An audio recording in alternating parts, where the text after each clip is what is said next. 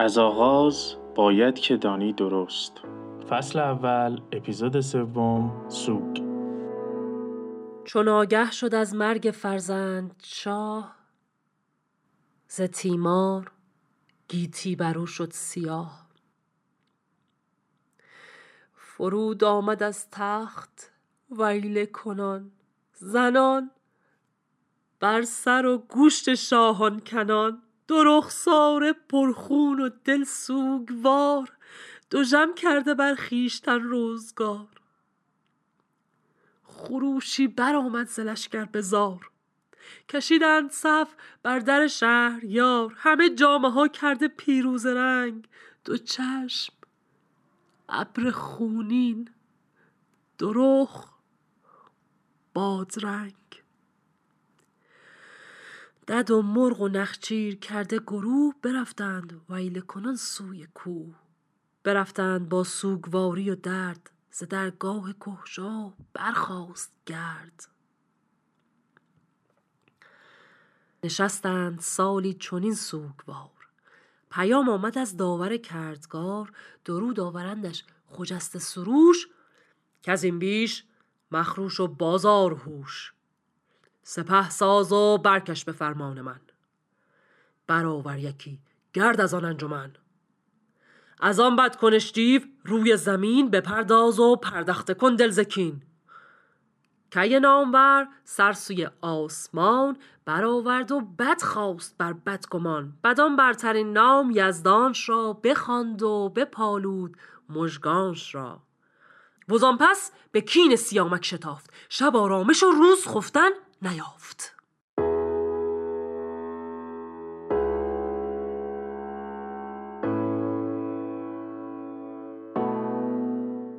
آه کیومرس از مرگ فرزندش خبردار که شد گیتی از غم بر اون تیره و تار شد.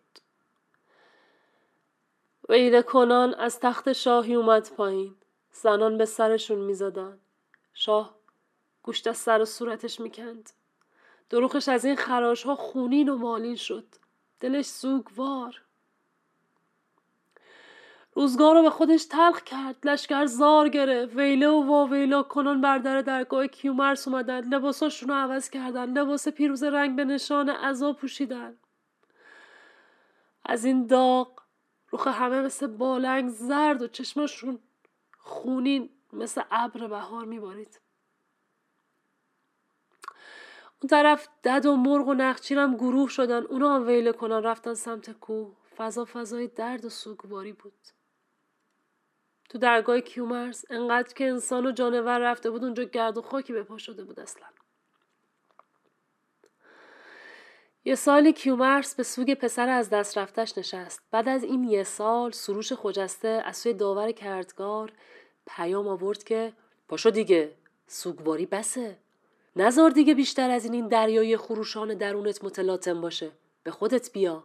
به هوش بیا. پاشو سپاهت رو مهیا کن و برو اون سپاه دیو رو تارومار کن. دمار از روزگارشون در بیار. زمین رو از وجود اون دیو بدکنش پاک کن انتقامت رو بگیر کینه دلت رو صاف کن. پادشاه نامور سرش رو رو به آسمان بلند کرد و نفرینی به دشمن گفت.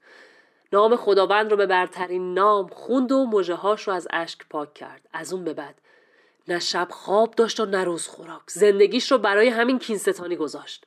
پیگیر گرفتن کین سیامکشه. تو این کارم حسابی شتاب داره تو قسمت بعد می‌بینیم ماجرای گرفتن انتقام آدمیزاد از دیو چطور پیش میره آخر. آخر کی برنده میشه؟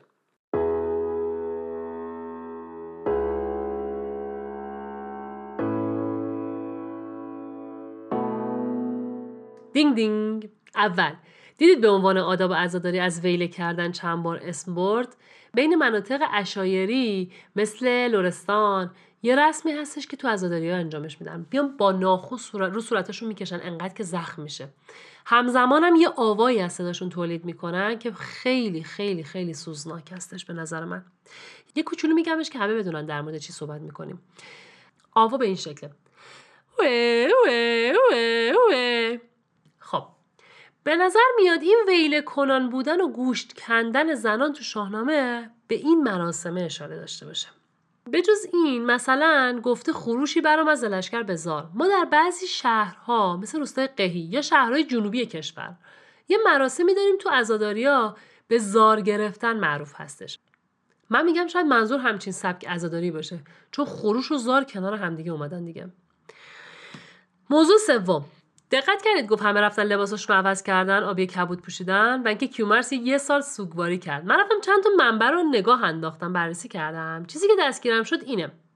ایرانیا معتقد بودن روز سوم، هفتم و بقیه روزایی که امروز ما مراسم برگزار می‌کنیم یه اتفاقاتی برای بدن فرد از دست رفتهشون میفته مثلا همون روز اول روان از جسم جدا میشه. روان یکی از پنج بخش وجود آدمی زاده.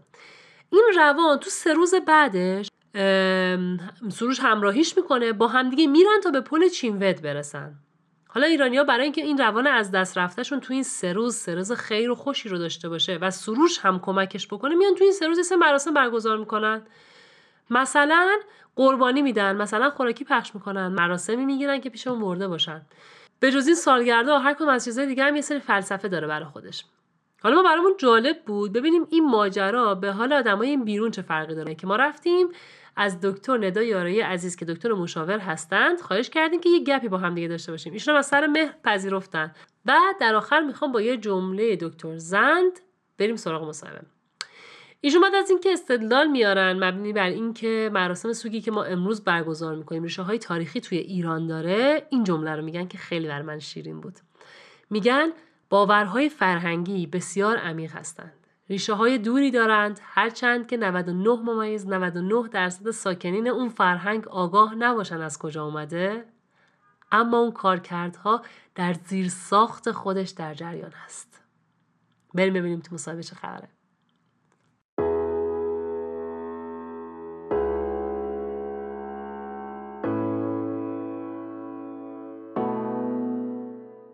خانم یارای عزیز اول از همه سلام میگیم خدمتتون و مرسی. ما خیلی اذیتتون کردیم سر این اپیزود. خیلی ممنون از اینکه این همه حمایت کردید.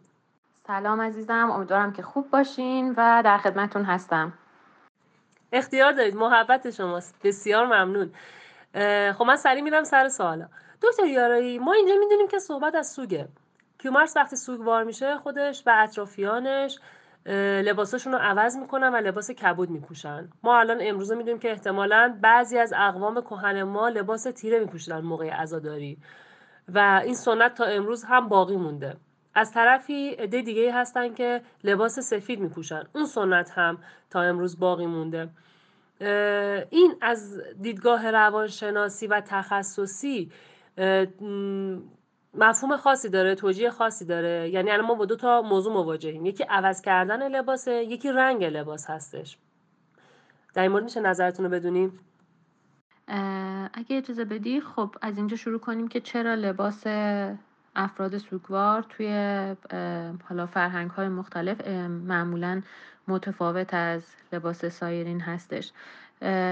خب من مطالعه تاریخی یا فرهنگی تو این حوزه نکردم. فقط از منظر روانشناختی می‌خوام به کارکرد سوگ و این مراحلی که فرد سوگوار از درون اون میگذره و اون کارکردی که هر کدوم از این هیجانات برای فرد سوگوار داره یه اشاره بکنم.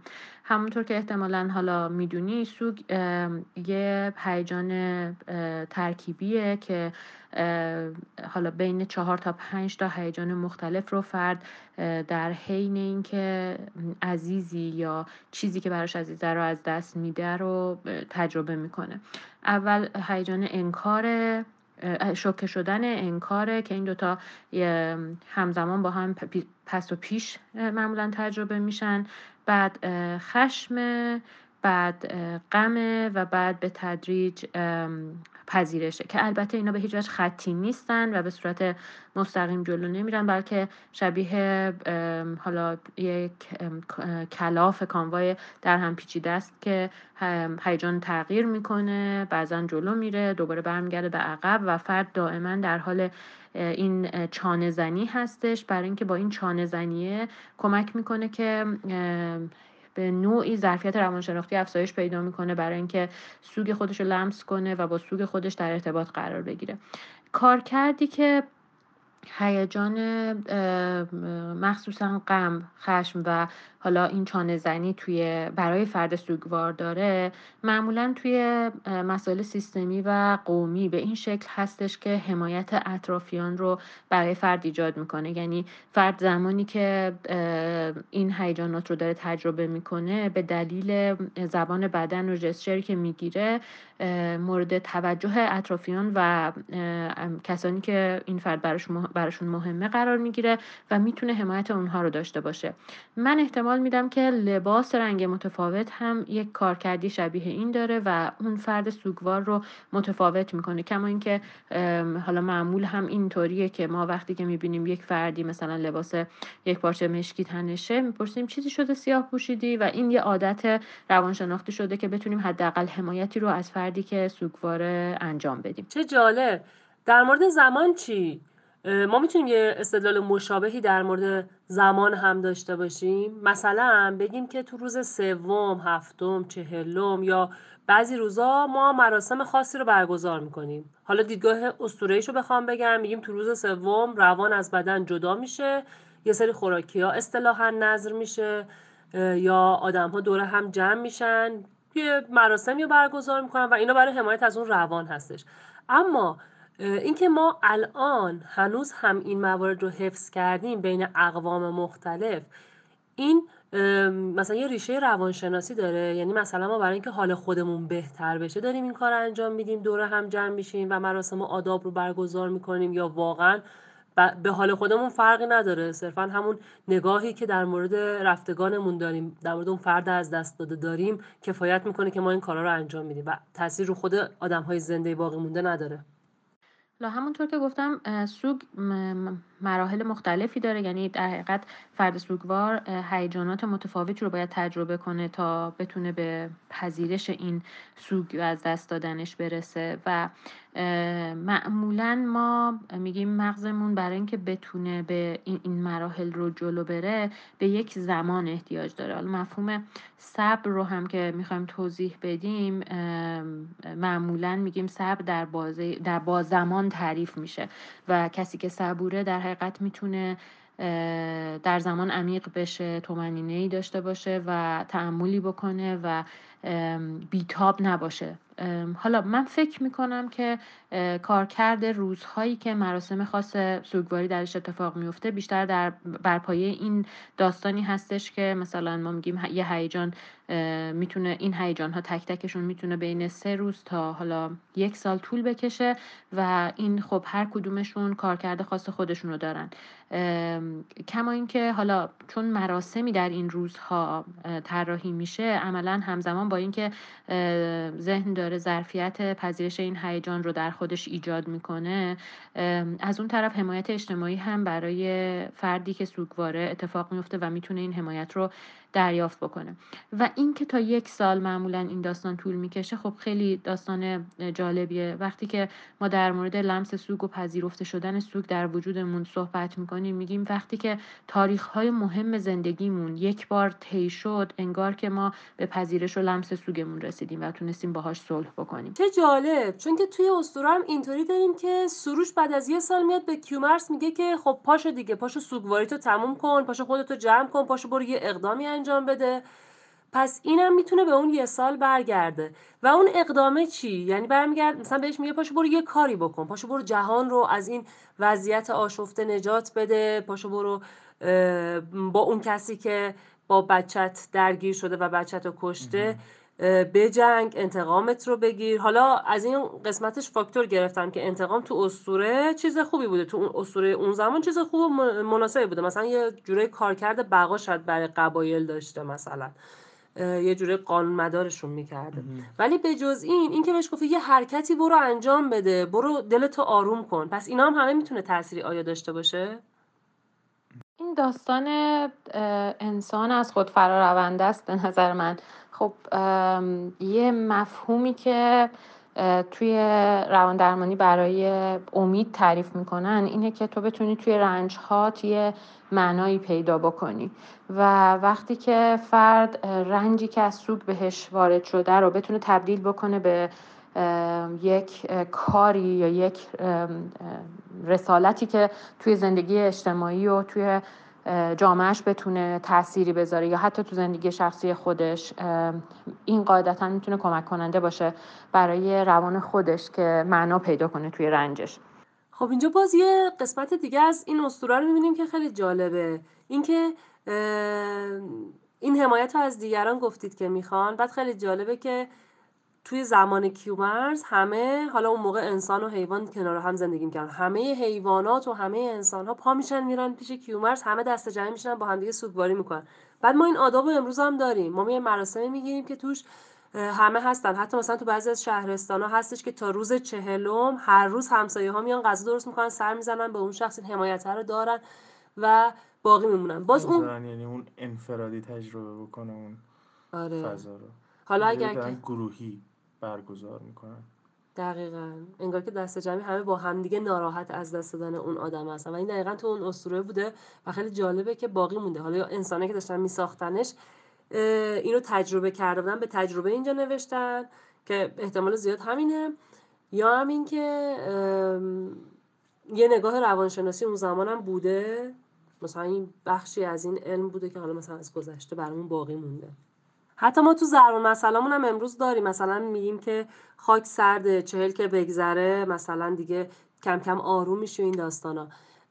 حالا در این مورد هم باز اگه من اشتباه می‌کنم که اصلاح کنید. اگر که نظری باز تکمیلی دارید بفرمایید تخصصی استفاده کنیم. البته یه چیزی که باید توجه کنیم علم روانشناسی در حقیقت میراستار کساییه که همه از اول تاریخ بشر در پی این بودن که به بشر کمک کنن برای اینکه حالا بجز اون قسمت جسمی خودش بتونه توی بحث های ذهنی خودش به یه آرامش و صلح و پذیرشی برسه. میراستار در حقیقت همه درمانگرا و هیلرا و شفادهنده هایی که از قبل وجود داشته و این آین ها هم که مثلا دور هم جمع شدن حمایت کردن همشون هم در همین راستا بودن که بخوان کیفیت زندگی روانشناختی انسان رو حالا بخوان بالا ببرن.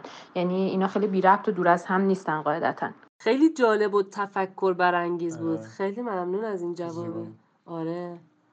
من اصلا همین الان رفتم تو فکر دیگه. هم یارایی کنار اینکه ما یه لباس عوض بکنیم همه جمع میشیم دوره هم یه همچین چیزایی بعضی وقتا ما رفتارهای متفاوتی هم داریم. مثلا گاهی رفتارهای آسیب زننده مثلا همین خراش دادن سر و صورت یا مثلا آدم خیلی دیگه ناراحت میشه ممکنه تو سرش بزنه. حالا ما شاید یه چیزایی هم قبلتر دیده باشیم تو مراسم عزاداری هم حتی متداول باشه یا بوده الان دیگه ردش کردن. یا مثلا بعضی زار می‌گیرن یا با هم دیگه مثلا یه متنی رو یه شعری رو می‌خونن شعر مرسیهی رو می‌خونن. یا بعضی دیگه شاید تو مناطق جنوبی مثلا از سنج و, سنج و ابزار کمی موسیقیایی تر استفاده می‌کنن برای اینکه غمشون رو بگن. یا چاوشی هایی دارن برای اینکه بتونن در مورد این غمشون صحبت بکنن و همه هم نوا می‌خونن. مثلا بین اقوام لور اینطوریه که یه آوازی رو همه با همدیگه می‌خونن یا یه صوتی رو تولید می‌کنن. مثلا صوت وی وی رو تولید می‌کنن یا که خیلی غم زیادی توی اون صحبت. ویله کردن دیگه آره. آره یه چیزی دقیقا همون شبیه ویله کردن احتمال زیاد. و در نهایت حالا بعضی از اینا ممکن آسیب زننده باشه چه می‌دونم مثلا حتی گلومون حتی آسیب ببینه یا هر چیزی. اینا چی؟ اینا بودنشون بهتره یا نبودنشون؟ اصلا تاثیرشون چیه کلا؟ آره. گذاره توی این فرایند سوگواری؟ خب ببین من فکر می‌کنم دو تا موضوع رو میشه اینجا بیان کرد. یکی اینه که یه اتفاقی به صورت کاملا طبیعی و بدون اینکه فرد براش برنامه ریزی بکنه با بودنش عجین شده و اتفاق میفته که خب حالا خود این هم حتی می‌تونه کارکردهای متفاوتی داشته باشه. خیلی وقتا در حقیقت آسیب زدن به خود یه شیوهی برای کاهش اون درد روانی که فرد داره. تجربهش می‌کنه. یعنی وقتی درد فیزیکی رو تجربه می‌کنه درد روانیش کاهش پیدا می‌کنه. این خب قاعدتا یک نوع آسیبه و ما تو بحثای روانشناسی سعی می‌کنیم که ظرفیت فرد رو برای تجربه و تاب آوردن در مقابل هیجانش افزایش بدیم که به بدن فیزیکیش آسیب نزنه. ولی وقتی که بدون برنامه ریزی و به صورت خودانگیخته این اتفاق میفته قاعدتا در جهت کاهش درد روانشناختی که فرد حاصل از اون سوگش داره تجربه می‌کنه. و اینو باید ملاحظه بکنیم که فرق داره با اینکه این اتفاق بدون اینکه برنامه براش باشه اتفاق بیفته تا زمانی که با برنامه اتفاق میفته. وقتی که به صورت نمایش باشه قاعدتا توی یه رسته دیگه قرار می‌گیره و یه جور دیگه باید بررسیش کرد که کارکرد روانشناختی نداره. بیشتر به چشم اومدن تایید اجتماعی گرفتن عضو یک گروه خاص شدن رو می‌تونه در پی داشته باشه. ولی خب یه موضوع دیگه هم تو این حوزه هست که فکر می‌کنم بعد نیست بهش اشاره کنم که اونم بحث هنره و اینکه هنر چجوری کمک می‌کنه که این التیام دردها اتفاق بیفته. یعنی خیلی وقتا به صورت کاملا بدون برنامه وقتی که فردی یک هیجانی رو داره تجربه می‌کنه به یک شکلی موزون و هنرمندانه اون رو بروز میده و به قول معروف دیده میشه اون هیجانی که اون داره تجربه می‌کنه. حالا از مثلا اینکه ما شادی رو خیلی وقت با بالا پایین پریدن می‌تونیم توی حتی کارتون ها و فیلم ها تصویر کنیم یا یکی که خیلی مثلا خوشحاله داریم می‌بینیم که داره تو پوست خودش نمی گنجه و این توی کارکرد بدنی داره موزون حرکت داره. و همونطور وقتی یکی سوگواره شروع می‌کنه به سرودن چیزی. یعنی فکر می‌کنم این رو باید ببینیم که در طبیعت انسان هم احتمالا این وجود داره که فرد وقتی که می‌خواد یک هیجانی رو در اوج خودش بروز بده و باهاش عمیق بشه احتمالا از هنر وسیله که می‌تونه این اتفاق براش بیفته. خب حالا ما توی هنرمندام خیلی زیاد اینو داریم. هنرمندایی که کارهای عمیقی دارن معمولا آدمایی که آدمای عمیقی هن و هیجانات عمیق رو تجربه می‌کنن. منظورم از عمق یعنی چیزیه که برای نمایش و تایید گرفتن نیست. چیزیه که اصیله و با پذیرش خود داره اتفاق میفته و تجربه میشه. خب خانم یارای عزیز اول اینکه خیلی مشکلات زیادی تو جریان این مصاحبه پیش اومد و بفرمایید اون زلزله پیش بیاد. مرسی ازتون واقعا. و بعدش هم این که اگه مطلبی فکر می‌کنید من از قلم انداختم ما جا انداختیم نگفتیم. حالا به عنوان نکته پایانی مطلبی که خیلی مهمه و فکر می‌کنم همه ما باید تو ذهنمون داشته باشیم اینه که ما به عنوان انسان یکی از ویژگی هایی که داریم داشتن هیجاناتمون هستش. سوک هم یکی از اون فرایندهایی هستش که چندین هیجان قرار تجربه بشه. پس هم خودمون هم عزیزانمون باید فرصت این رو پیدا بکنیم که بتونیم همه هیجاناتمون من جمله هیجانات سوگ رو کامل و از ابتدا تا انتها از درونش رد بشیم و از اون سمتش بیرون بیایم و به خاطر همینه که اینکه کسی فرصت این رو پیدا نکنه که سوگواری کنه و از دل هیجاناتش بیاد بیرون خب این داره یه امکانی رو ازش می‌گیره. من پیشنهاد می‌کنم حتما به هم خودتون هم هر عزیزی که سوگوار شده بتونه فرصت این داشته باشه که به صورت کافی اونقدر که برای خودش کافی هستش سوگواری بکنه و هیچ کس برای فرد دیگه نمی‌تونه تعیین کننده باشه که آیا این سوگواری بسته یا نه. در انتهام ازتون تشکر می‌کنم. برای کار ارزشمندی که دارین می‌کنین و وقتی که برای گفتگو به من گذاشتین. خانم دکتر خیلی خیلی ممنونم از وقتی که برای ما گذاشتین. واقعا عالی مفید بود مطلب. آره واقعا ما دوبارم به شما زحمت دادیم. اصلا آره. این بخشیدنی بماند که چرا دوبار شد. دستتون درد نکنه. ما دنیا فرو کرده. فردات روشن ایرانم مثل روز قبله. آره می‌نویسم واسه تو شرامم. آره میریزم پای تو یه عالم. جا نمیشینم. آخر تو یه آهنگ. تو میشینم تا به روز آخر. که هستش تو یه رکام یه قطر خون. من به پای تو واسه تو راه تو ادامه میدم مثل یه سرباز.